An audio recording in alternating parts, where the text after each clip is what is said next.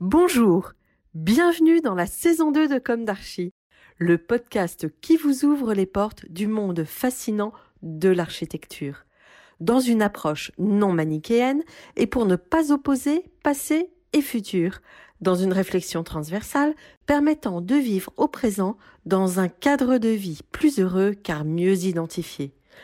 Carpe diem.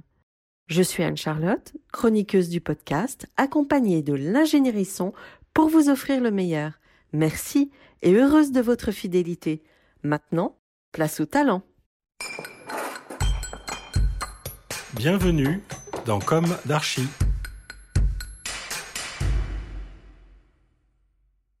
Chers auditeurs, ravis de vous retrouver aujourd'hui en compagnie de Pierre-Louis Taillandier. Bonjour Pierre-Louis. Bonjour Charlotte. Et bienvenue dans Comme d'Archi. Vous arrivez directement de Toulouse, je crois? Oui, par l'avion, euh, directement. Vous êtes architecte urbaniste et à la tête de votre agence que vous avez créée en 1993, Taillandier Architecte Associé ou TAA. Quelle est l'appellation la Ah, plus... Alors en 93, c'était pas TAA, c'était euh, Suter plus Taillandier. D'accord. Et c'est devenu TAA quand j'ai racheté les, euh, les parts de mon ancien associé en 2012. D'accord. Donc euh, oui, c'est Taillandier Architecte Associé, TAA. c'est- Votre maison mère se trouve à Toulouse. Vous avez des antennes à Bordeaux, Montpellier et Paris. D'autres agences comme vous ont un rayonnement à l'échelle de la France avec une base en région, mais ça reste euh, rare. Et pour cause, vous faites partie des agences importantes avec une centaine de collaborateurs et collaboratrices.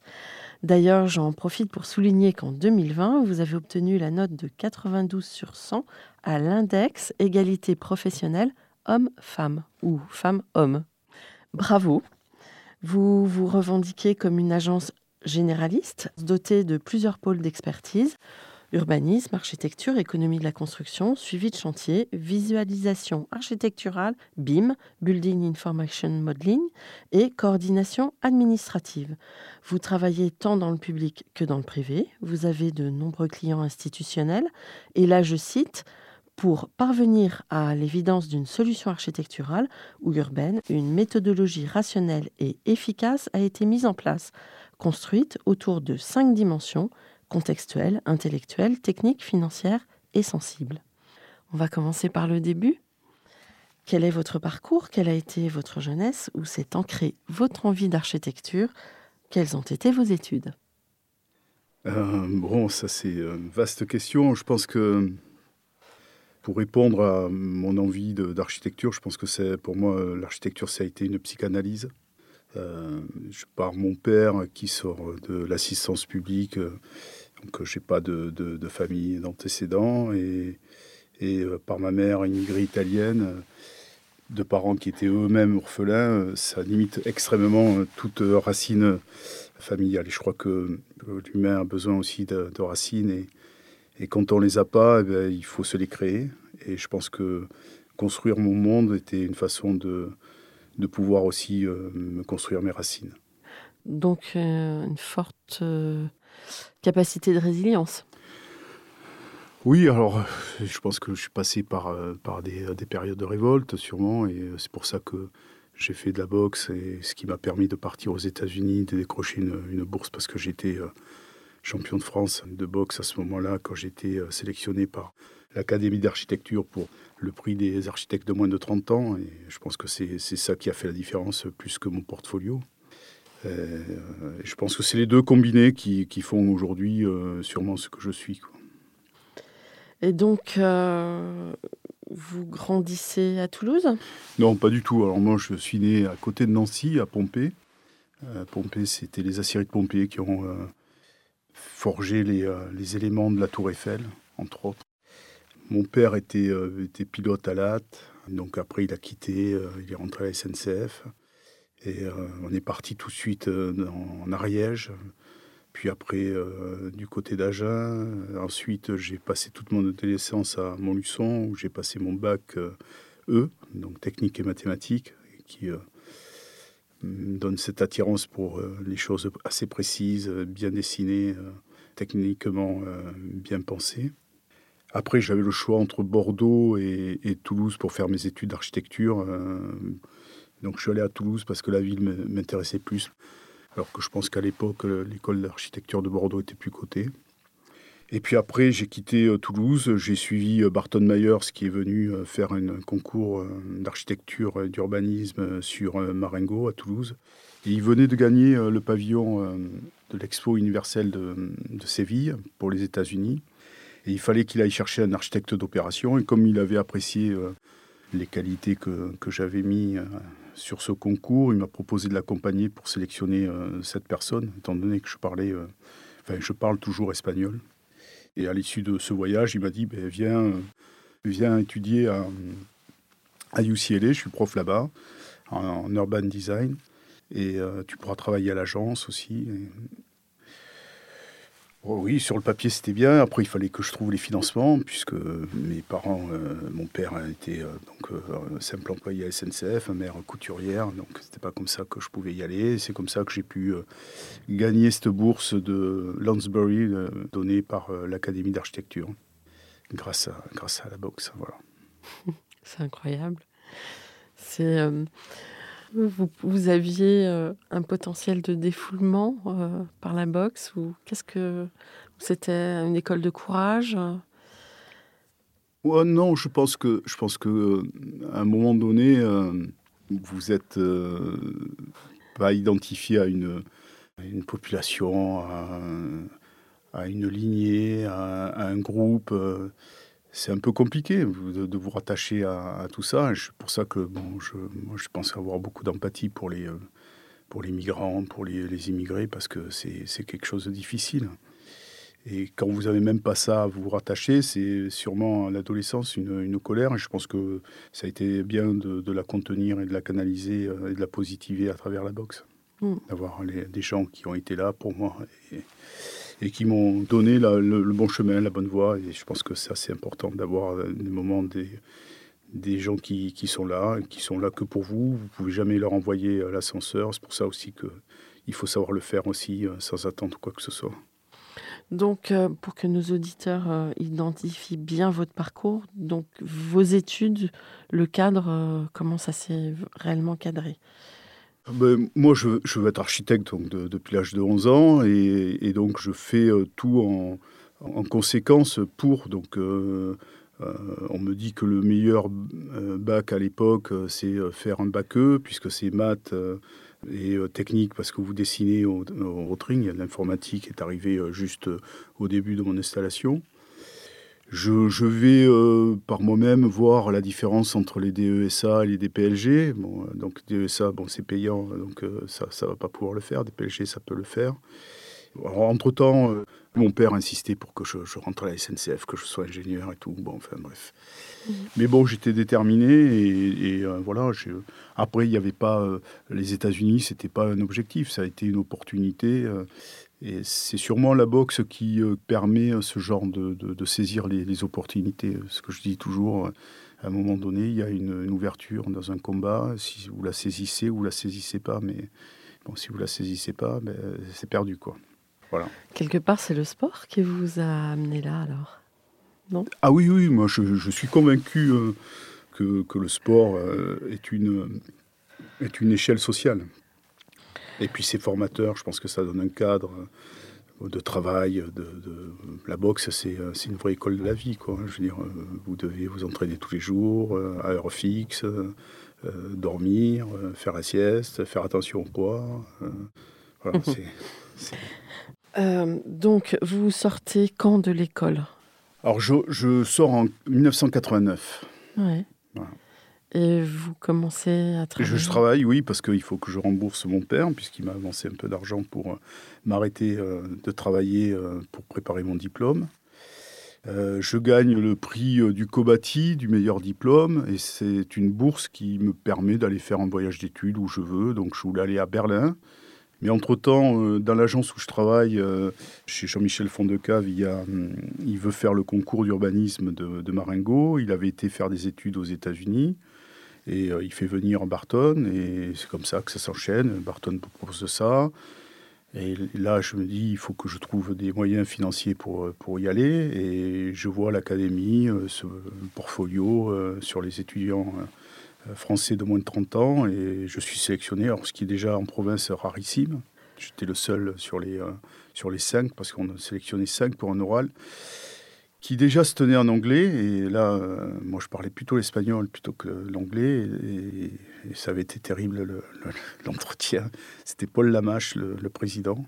Et euh, quand j'arrive, bon, euh, la personne pour qui je travaillais me dit Mais tu vas voir, c'est une fondation américaine. Les Américains, ils surveillent leur argent. Il y aura des, des, des, architectes américains. Le fait que tu sois champion de France de boxe, ça va leur plaire et tout. Mais je dis Mais attends, je vais à l'Académie d'architecture place des Vosges. Je dis non, j'ai passé pour un voyou, c'est pas possible. je vais pas faire ça. Et puis, euh, alors, bon, la veille, j'apprends trois, quatre phrases et, et je commence, euh, commence l'interview enfin, avec tout le jury euh, dans l'hôtel de l'Académie d'architecture, assez imposant. Et je, je, je, dis voilà, my name is Pierre Taillandier, I'm an architect since 1889 and a champion of France of boxing since 1888. Et là, euh, Paul Lamache qui me dit Bon, écoutez, monsieur Taillandier, en français, il me dit On sait que vous êtes un sportif de haut niveau, mais vous êtes là pour nous parler d'architecture. Et là, j'ai dit Putain, je savais, il fallait pas que j'en parle.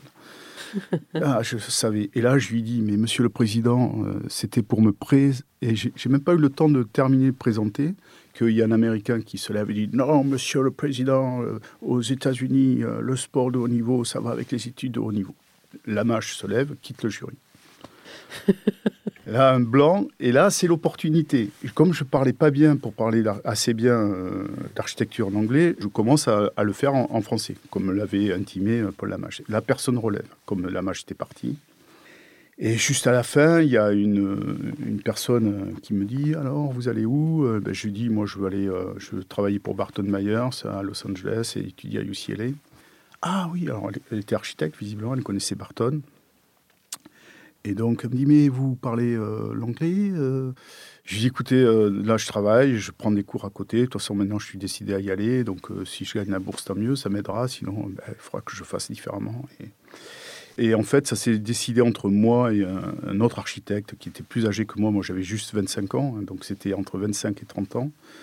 Et lui, il avait 29 ans. Il rentrait du Japon. Il voulait aller étudier avec Chumi. Il avait un très beau portfolio, plus beau que le mien mais il n'était pas euh, sportif de haut niveau. Et puis ils ont dit, ben, vous avez déjà fait beaucoup de choses, et, lui, il commence, donc ça va plus l'aider. Du coup, aujourd'hui, vous êtes euh, à la tête d'une agence d'une centaine de salariés, mhm. c'est ça? C'est ça. L'une de mes questions récurrentes dans Comme d'Archi est est-ce qu'aujourd'hui, vous avez le sentiment d'avoir accompli ce que vous imaginiez à la sortie de l'école? J'avais pas vraiment de plan euh, défini euh, de carrière. Euh. Je pense déjà que quand vous êtes architecte, vous n'êtes jamais satisfait de ce que vous faites. Donc vous remettez toujours les choses en question et vous essayez toujours d'améliorer les choses. Et puis en plus, moi, c'était, comme je vous ai dit, c'était plus une thérapie. Donc je savais que je voulais m'installer.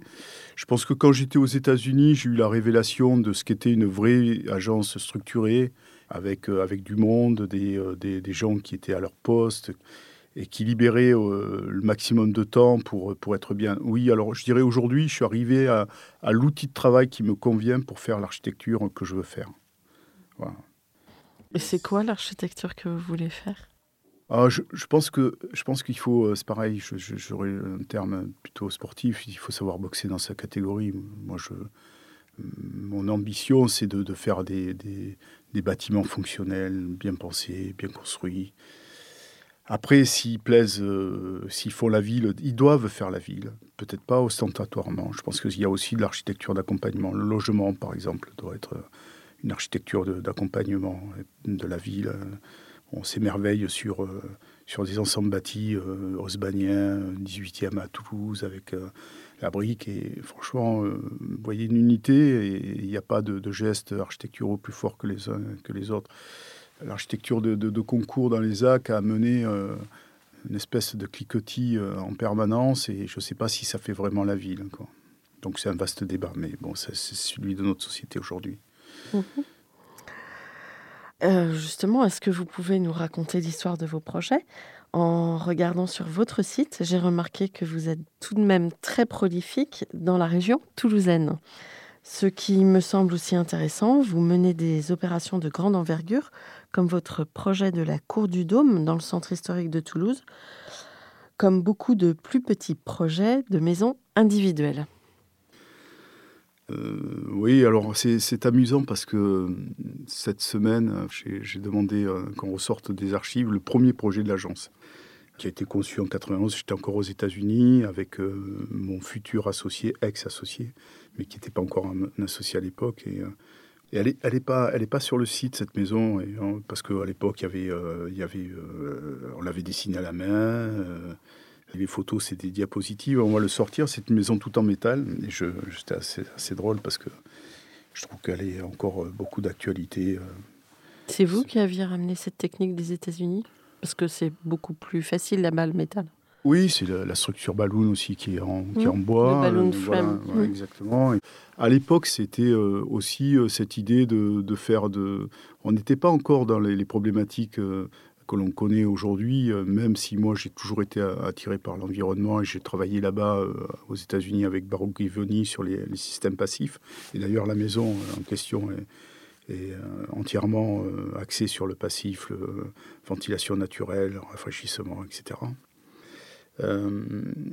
c'était aussi une idée de faire du logement euh, pas cher, donc euh, trouver des techniques industrielles de répétition et de construction qui permettaient d'être plus dans euh, l'industrialisation que dans l'artisanat. Et de par ma formation euh, technique, euh, le, métal était quelque chose qui, euh, qui, me plaisait beaucoup, qui continue à me plaire. Le bois aussi. Enfin, je sais pas, on n'a pas de matériaux de prédilection. par contre, c'est la mise en œuvre du matériau qui nous intéressait, pas de faire du, du fake. Et puis, avec votre attache toulousaine, vous êtes amené à travailler beaucoup avec la brique, j'ai l'impression. Oui, alors c'est vrai que ça a été un, problème quand vous êtes jeune archi. Euh, euh, à l'époque, le poste de Toulouse, c'était pas, on parlait pas de PLU encore, euh, avait une règle où il fallait mettre à minima 30% de plaquettes sur les projets, ce qui était quand même une horreur totale. Donc, c'est déjà de le rédiger de cette façon. Non, je, je, c'est vrai que on, a essayé de faire des choses où on travaillait euh, la brique, euh, mais différemment, avec des bricoteurs d'étage, euh, essayer de toujours essayer de voir avec l'industrie et ce qu'on pouvait faire. Et je pense qu'aujourd'hui, c'est encore plus d'actualité et revenir sur des choses ancestrales comme la brique de terre crue, qui est vraiment aussi un matériau extraordinaire et très intéressant. Euh, vous parliez qu'on était sur le BIM et euh, ce que je veux parachever, donc peut-être un peu peut-être compléter la, première question, c'est arriver à mettre un bureau d'études euh, autour du renouvellement durable et de pouvoir justement calculer tous ces, murs de pisé qui aujourd'hui il y a peu de bureaux d'études qui savent mixer toutes ces techniques et j'aimerais arriver à faire ça. Mmh Alors, on va en revenir à l'histoire de vos projets. Mmh Votre première maison en métal. Oui. Oui, je pense que c'est plus des, projets clés qui ont été euh, clés pas que pour l'architecture, mais pour le développement de l'agence et des rebondissements. Donc, euh, je crois que ensuite, on a passé deux ans où on a perdu concours sur concours et je crois qu'on en a fait 13 d'affilée, on en a perdu 11 et les deux qu'on a gagnés, on les a pas réalisés.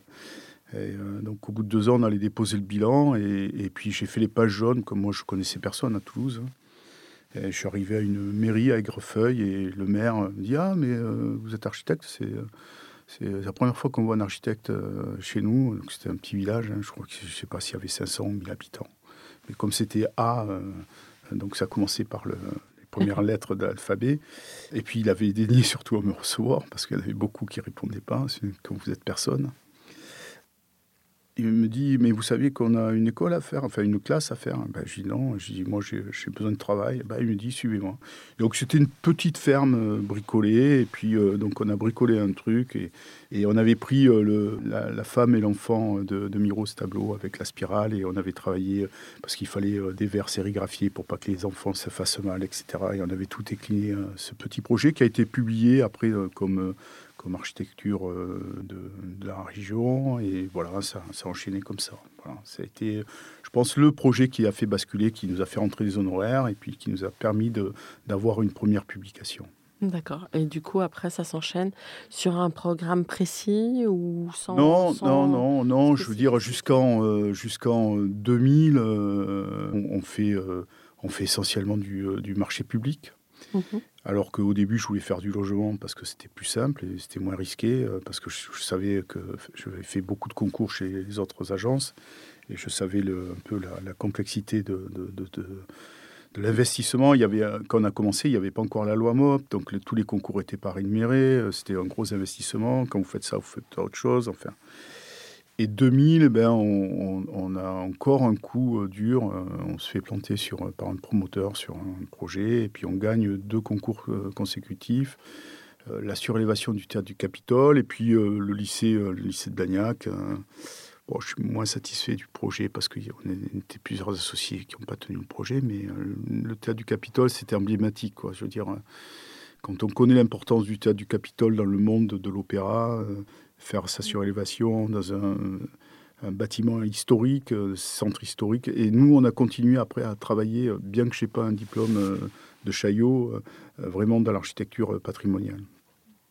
Et puis après, il y a la caisse d'épargne, pareil, qui est un bâtiment haussmannien, un des plus beaux bâtiments haussmanniens de Toulouse. Alors c'est vrai que quand les Parisiens voient le, le projet de la pierre, tout ça, ils sont habitués, mais nous à Toulouse, c'est un peu rare, c'est extrêmement rare.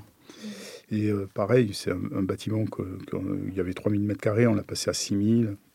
Et puis on a, on a re- retravaillé avec des, euh, des volets euh, qui permettent de, briser la lumière, de la filtrer en, inox poli. Et il y a un, des grands archis de, Toulouse qui vient de, prendre sa retraite, euh, c'est Gérard Ruet, qui est aujourd'hui euh, Cardet-Tué et qui c'est devenu Cardam, qui citait ce bâtiment comme un des bâtiments exemplaires de, Toulouse. Oui, bah D'ailleurs, dans les agences euh, implantées en province, c'est Cardam, euh, Ouais. l'agence à laquelle je pensais. Et puis après, après, bien évidemment, il y a, euh, il y a des petits projets qui, qui, qui comptent pour nous, mais qui sont moins connus. Un petit, euh, la Garonnette. euh, et puis après, il y a le, le concours qu'on a gagné avec REM, qui pour moi euh, est emblématique, c'est le mythe. Mhm. On a failli gagner euh, l'écart d'argent, hein, on a été finaliste. Mhm. Je crois que bon, on n'a pas eu de chance. Il y avait, euh, le, projet des Grafton. euh, et euh, faire un parc des expos en plein Covid, ça l'aide pas trop. Quoi. Donc, je pense qu'on aurait, on aurait peut-être attendu un peu cette année. Je pense que ça aurait été plus profitable de le présenter à l'écart d'argent cette année. Mais bon, c'est comme ça. Mhm. Vous avez déjà esquissé quels sont vos projets emblématiques? Vous voulez en parler un peu plus? Oui, alors en ce moment-là, on, on- on livre et on va bientôt communiquer dessus. C'est les, euh, les Halles Latécoère. Euh, C'est, le, c'est un bâtiment euh, assez extraordinaire. C'est toujours pareil, c'est un bâtiment euh, patrimonial. Donc un peu complexe puisque le, il est monument historique, mais au titre immatériel de l'industrie aéronautique à Toulouse. Mhm. C'est de là qu'a commencé l'aéropostale. Donc, euh, Monsieur Latécoère a, a commencé à faire des, des wagons dans cette usine. Puis après, il est passé aux avions. Et puis des, des avions, après, il, y a eu, il a continué en créant l'aéropostale. Et donc, euh, Vous êtes associé sur ce projet? Oui, j'ai euh, Pierre-Yves Caillot, qui est euh, architecte des monuments historiques, Mhm. puisqu'il fallait un MH. Mhm. Et euh, Pierre-Yves, euh, Pierre-Yves, on a appris à se connaître euh, et à s'apprécier.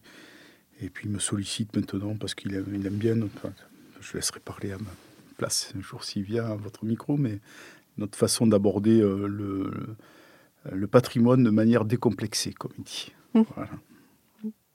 Et ça, je pense que c'est un bâtiment qui va beaucoup compter parce que c'est il illustre vraiment la, la problématique aujourd'hui. C'est c'est un bâtiment euh, euh, qui illustrait le XXe siècle, qui était fait de, de béton, d'acier, qui était dans une industrie lourde, donc l'aviation, les trains. Et là, on le transforme pour les, startups. euh, et, donc, euh, on est venu se glisser avec des boîtes en bois. euh, on a gardé euh, toutes les, euh, les, trois halles et donc euh, rénové euh, en gardant le maximum de choses qui les du passé, des, gens qui ont travaillé euh, dans ces lieux. Et euh, on a planté un, espace vert de, palmiers euh, qui euh, font une évocation au, voyage vers le sud de, de l'aéropostale. Et euh, ça montre aussi la dualité entre ce qu'est l'économie euh, du XXe siècle et celle du XXIe siècle, les préoccupations du XXe siècle et celles du, XXIe siècle où on est en train d'essayer de, baisser le carbone, et ce qui n'était pas le cas au XXe siècle. Le contraste des deux donne un, dialogue assez intéressant. Et rappelez-nous, il va être livré quand? Là, il est, on, lève des réserves. On doit faire une, une, exposition à Paris, là, dans la galerie d'Archistorm, sur ce projet. Mais bon, comme il y a eu les Covid, tout ça, ça a été reporté. Euh, ça, ça, nous a pas vous, aidé. ça vous a beaucoup impacté dans votre agence? Oui, oui, c'est, euh, je veux dire, on a, euh, on a travaillé 10 mois sur 12. Quoi. Et donc ah le chiffre d'affaires est sur, sur 10 ah mois et pas sur 12. Donc oui, bien sûr. Et du coup, vous avez été obligé de licencier? Non, on a, on a sur certaines agences, oui, à Bordeaux, parce que parce qu'il y a eu, en plus de ça, en plus du Covid, on a eu des élections euh, municipales à rallonge. Donc, euh, on sait très bien que les périodes de préélection sont compliquées pour nous, les architectes. Depuis quelques décennies, ben, on, déteste les maires bâtisseurs. Et mmh. Maintenant, on, loue les, maires chartiniers. Donc, euh, mmh. ce qui est pas mal. Je pense que ce qui est bien, c'est de, pouvoir avoir une balance entre les deux. Surtout pour les villes, si on veut vraiment éviter l'étalement urbain, il faut quand même densifier nos villes. Mais bon, ça, c'est un autre débat. Mhm. Alors, comment est composée votre équipe? Et euh, peut-être que vous allez nous parler aussi de vos antennes. Alors, les équipes, euh, la structuration du groupe, il y a une holding de tête dans laquelle il y a euh, tous les services, on va dire, ressources humaines et direction administrative financière, à laquelle on a mis le BIM, puisque le BIM travaille aussi sur toutes les, euh, agences et les sociétés du groupe, euh, notamment euh, l'économie de la construction et tout ce qui est imagerie et, imprimante, enfin maquette sur les imprimantes 3D. Dans cette holding, vous avez Stéphanie Loche qui est la RH, Charlie Bouchu, le DAF et Julie Alain qui sont mes, ma comptable principale qui sont des cadres, qui sont là depuis, pour certaines depuis très, très longtemps. Après, euh, sur les agences d'archi, euh, il y a mon bras droit qui est Fouad Amami, qui lui supervise un petit peu euh, toutes, les, toutes les agences et surtout il est, il a encore les mains dans le cambouis. Voilà. donc c'est lui qui regarde tous les DCE, qui quand il y a des problèmes sur certains chantiers ou du SAV, c'est lui qui est derrière. Donc plus jeune que moi, donc il a plus de patience. Et, euh, voilà. puis, puis moi, je, dois faire autre chose que tout ça. Et puis après, j'ai des cadres euh, importants sur, euh, dans les agences. Et pourquoi vous avez créé des antennes à Bordeaux, Montpellier et Paris? Je, pense que dans les périodes qui sont compliquées, comme celle qu'on vient de vivre, cette stratégie m'a donné raison. Parce que quand il s'agit de discuter avec les banquiers, euh, quand vous ne pesez pas beaucoup, euh, quand, on a voulu s'installer avec euh, mon ancien associé en 93, les, banquiers, il y en a, on ne leur demandait rien, on leur demandait juste d'ouvrir un compte. Ils nous refusaient le compte. Quand vous avez une structuration comme la nôtre, c'est plutôt eux qui viennent vous voir pour vous proposer des services. Et l'argent qu'on a pu lever euh, grâce à la, force de notre structure avec le PGE nous permet d'avoir une trésorerie qui nous permet jusqu'à présent euh, d'avoir pu garder nos effectifs et euh, d'être passé à travers les gouttes.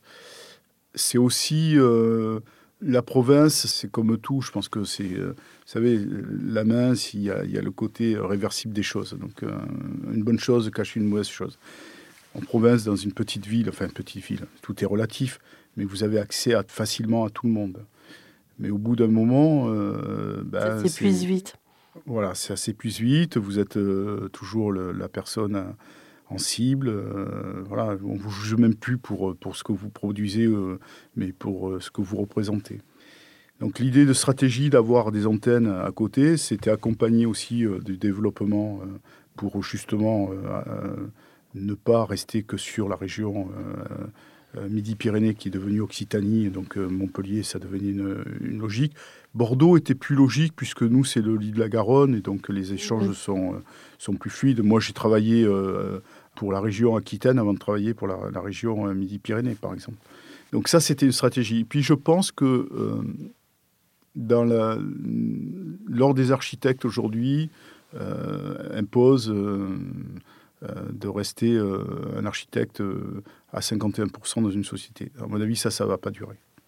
Mm. Ça ne va pas durer, ça va exploser comme ça s'est passé chez les notaires, chez les avocats, etc. Cette histoire de monopole. Et donc à un moment donné, il se pose aussi la, question de comment vous faites évoluer un outil de travail. Est-ce qu'on est, qu'on est capable, nous, euh, Français, de faire des SOM, d'avoir cette euh, pérennité d'une culture d'architecture dans le temps? Est-ce que c'est nécessaire? Est-ce que ce n'est pas nécessaire? Pour nos auditeurs, vous pouvez préciser qui est SOM euh, euh Skid Owen Moore, qui sont des architectes américains. Et de Chicago et depuis oui, très de, de New York. À votre avis, quels sont, euh, en dehors de l'aspect financier euh, des banques, etc., dont vous avez déjà parlé, et de votre stratégie de vous étendre un peu sur le territoire en région pour avoir un accès plus dense à la commande, en dehors de ça, qu'est-ce qui, à votre avis, vous a permis d'arriver justement en région à une taille d'agence qui est quand même très conséquente? Des compétences que les autres n'ont pas non, non, non, non, non, non, non, ça, ça serait présomptueux. Non, je pense que j'ai un côté pragmatique et organisé. Euh, quand je faisais mes études d'archi, euh, je, disais, je, m'entraînais euh, tous les soirs. Il fallait que j'organise mes choses, mes, projets d'une certaine manière pour pouvoir les rendre. et et moi, je ne fais pas ça pour euh, faire plus de projets. C'est pas la question. C'est la question, c'est d'avoir accès à une commande intéressante. Quand vous faites le, le, mythe, euh, qui, est, euh, qui a été à un moment donné un des plus gros chantiers d'Europe, si vous n'avez pas une agence conséquente, vous le faites pas. Hmm. Donc, si vous voulez vous confronter à des projets comme les Halles qui font presque 30 millions d'euros, si vous n'avez pas une, une, une, agence conséquente, vous ne le faites pas. Euh, c'est les grosses agences qui, euh, ben, qui sont en région parisienne qui viennent les faire. Donc euh, l'idée, c'était de pouvoir faire ce genre de choses et puis surtout, moi, de me libérer de tout ce qui m'embête, la, finance, les, ressources humaines, les contrats, les trucs. Je, moi, je fais plus les entretiens d'embauche. Je, je, viens parler avec vous à Paris, voilà, je prends l'avion, c'est super. vous vous êtes donné la capacité de déléguer et de faire confiance, parce que c'est... Mais, mais c'est, c'est une vaste hypocrisie. L'architecture... Euh, ne se fait pas tout seul. Se fait pas tout seul. Mm. Vous avez des, vous avez des ingénieurs, vous avez des collaborateurs. Voilà. Donc, euh, si à un moment donné vous voulez faire tout, ben vous êtes, euh, vous êtes à la fois maître d'œuvre, maître d'ouvrage. C'est non, c'est pas, c'est pas vrai. Quoi. Je veux dire qu'à un moment donné, il y a des équipes. là, on vient de sortir un, un, livre assez intéressant avec un de mes amis d'enfance là, que justement, j'avais mis en place, euh, c'est organiser cette transmission du savoir pour justement garder euh, l'esprit de l'agence. Et euh, ah si, j'en ai peut-être un dans, mon sac, je vous laisserai.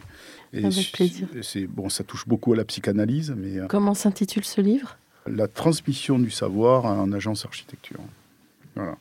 Donc, visiblement, ça n'a jamais été fait, voilà, d'expliquer comment on devient architecte en agence architecture avec toute cette problématique de savoir, mais moi j'ai plus le temps de former euh, les, assistants, donc je formais euh, tous mes cadres, comment mes cadres euh, forment les assistants avec cette même volonté, ce que l'on veut mettre en place dans notre agence, cette, cette rigueur dans le, dans le dessin, dans la construction, dans l'usage.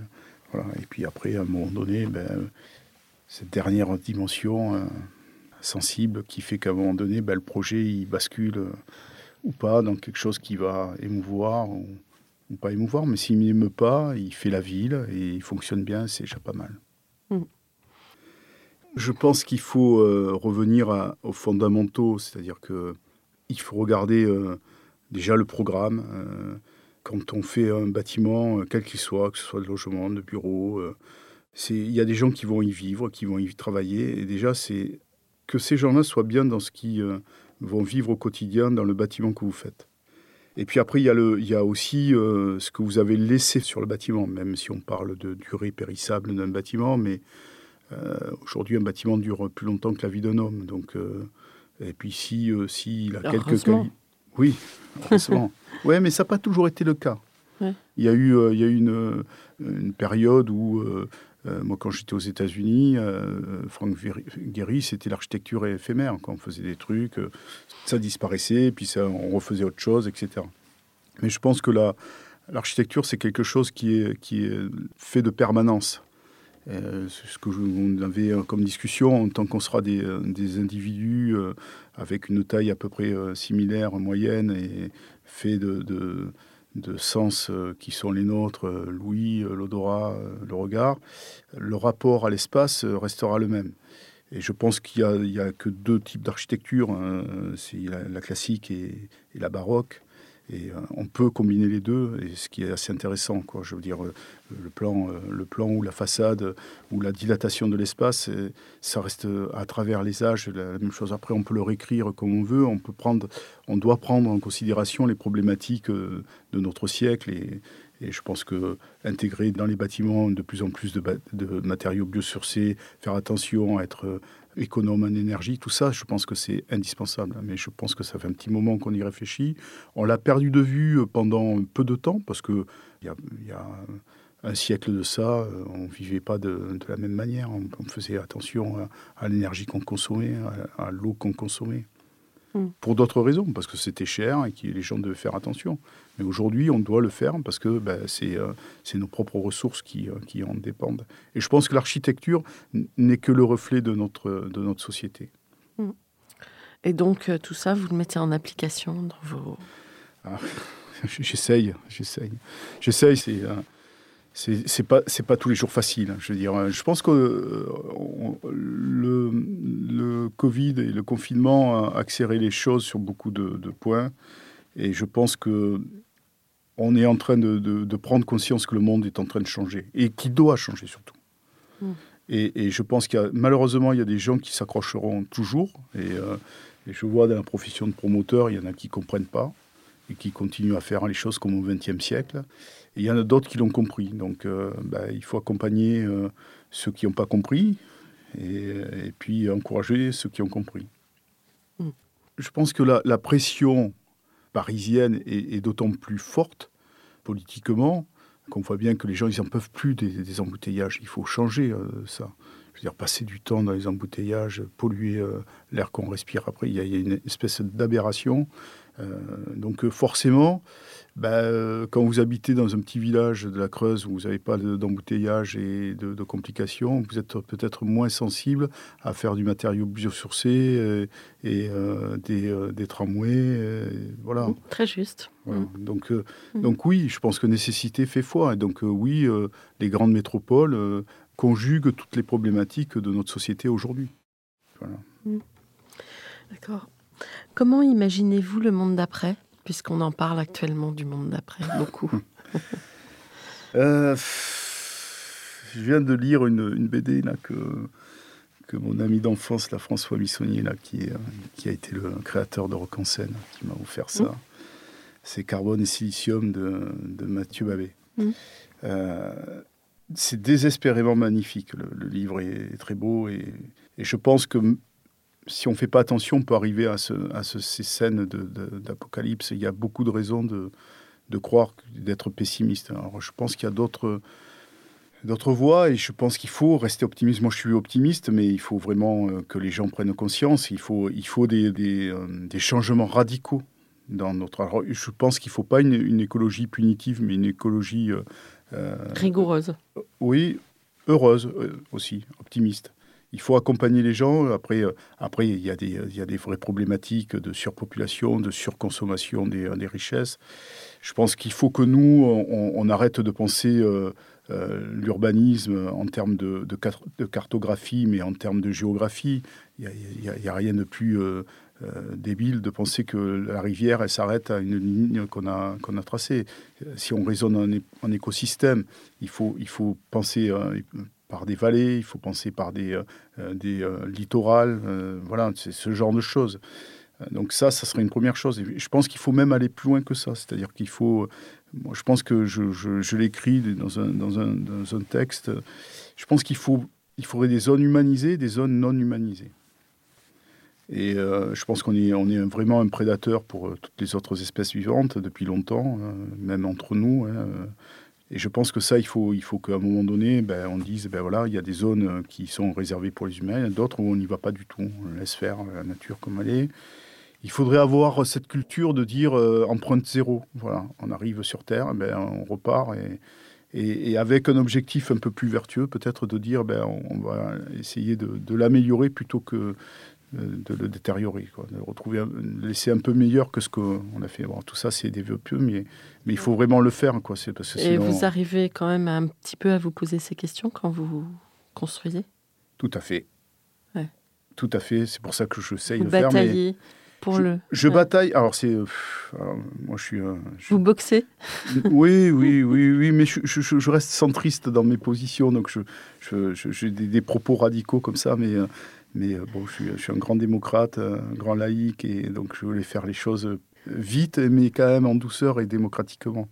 Donc, euh, oui, non, je, pense déjà, là, on est en train de monter une, société pour, pour planter des arbres, euh, pour justement améliorer notre bilan carbone et, et aller plus loin dedans. Et je pense que c'est quand je dis on va mettre un bureau d'études pour les matériaux biosourcés, c'est pour justement arriver à mettre en, œuvre cette architecture euh, de manière plus vite, parce que quand vous aujourd'hui on vous dit bah oui vous faites la terre crue etc ah oui mais alors vous au nord c'est pas ça il faut mettre ceci.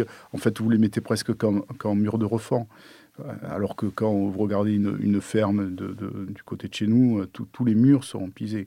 Donc euh, il y a des choses que j'ai envie de comprendre et de, savoir pourquoi on ne peut pas les faire. Et on se rend compte qu'on est quand même bloqué pas mal par les logiciels qui... Euh, qui euh, la norme et le logiciel. Ouais, la RT 2020, 21, 22, 25. Voilà. Mm. Et, je veux essayer de, rentrer là-dedans, mais ça ne se fait pas tout seul. Il faut faire des essais, donc euh, c'est de l'investissement. Mm-hmm supplémentaire. C'est pour mm. ça aussi que ça rejoint l'autre question que vous posiez, pourquoi avoir une grande structure mm. Si vous êtes tout petit, ben, euh, c'est difficile de pouvoir payer euh, cette, cette recherche et cette démarche-là. Euh, et donc cette société que vous allez créer, c'est vous qui l'englobez dans votre agence Ce sera une filiale, comme on a fait pour l'économie de la construction. Ah. Voilà, donc alors, ben, les Covid, ça a un peu ralenti tout ça. Puis il faut trouver les hommes aussi hein, qui veulent rentrer là-dedans. Parce que là, c'est des ingénieurs, c'est des gens qui ont envie de, rentrer dans un, dans un, projet. Donc on en a rencontré quelques-uns, ils, ont hésité. Ben, pour l'instant, c'est pas fait. Mais bon, c'est en cours. Hmm. Quel conseil donneriez-vous aux étudiants en architecture aujourd'hui? Ben, Pendant leurs études, c'est d'être curieux. Aller euh, écouter des conférences, voir des projets, euh, voyager, euh, travailler dans, dans, différentes agences connaître différentes cultures. Et puis après, euh, après c'est, euh, croire, euh, croire en eux, quoi, parce qu'il n'y a, y a que ça. Quoi. On va, on va sans, sans arrêt les décourager. Moi, j'étais à une remise de prix il y a, a 3-4 ans, je ne citerai pas l'architecte qui a, qui a fait la conférence, mais bon, il y avait beaucoup d'étudiants qui étaient là pour l'écouter et, et il les a pourris. Quoi. Donc je pense que c'est pas. Euh, c'est vrai que c'est un métier extrêmement difficile. Euh, on, l'a évoqué. Euh, mais bon, c'est un métier qui fait rêver beaucoup de personnes et, qui, qui est dans la loi française d'utilité publique. Donc on rend, on, rend, service. Hmm. Un mot de la fin Une conclusion? Je pense que c'est ce qu'on disait. Il faut savoir concilier une vie personnelle et une vie professionnelle. Mmh. Et euh, votre agence parisienne qui va prendre euh, dans cette période post-Covid euh, qui se dessine peut-être plus d'ampleur? Ah ben écoutez, oui, moi je, je, je, pense que, comme on l'évoquait, il faut lier les, projets personnels aux, projets professionnels. En tout cas, moi c'est mon équilibre. Et donc là, je, vais m'implanter un peu plus. Là, j'ai pris un appartement sur Paris je deviens propriétaire à Paris. Euh, ma fille aînée pourra vivre avec moi. J'aurai mon autre maison à Toulouse avec ma fille cadette. Et puis, euh, l'objectif, c'est de, faire grandir Paris euh, comme on a su faire grandir Toulouse. Ça sera un beau challenge. Merci beaucoup pour votre témoignage. merci, chers auditeurs, pour votre écoute. À bientôt pour notre prochain numéro. Et d'ici là, prenez soin de vous. Au revoir. Au revoir.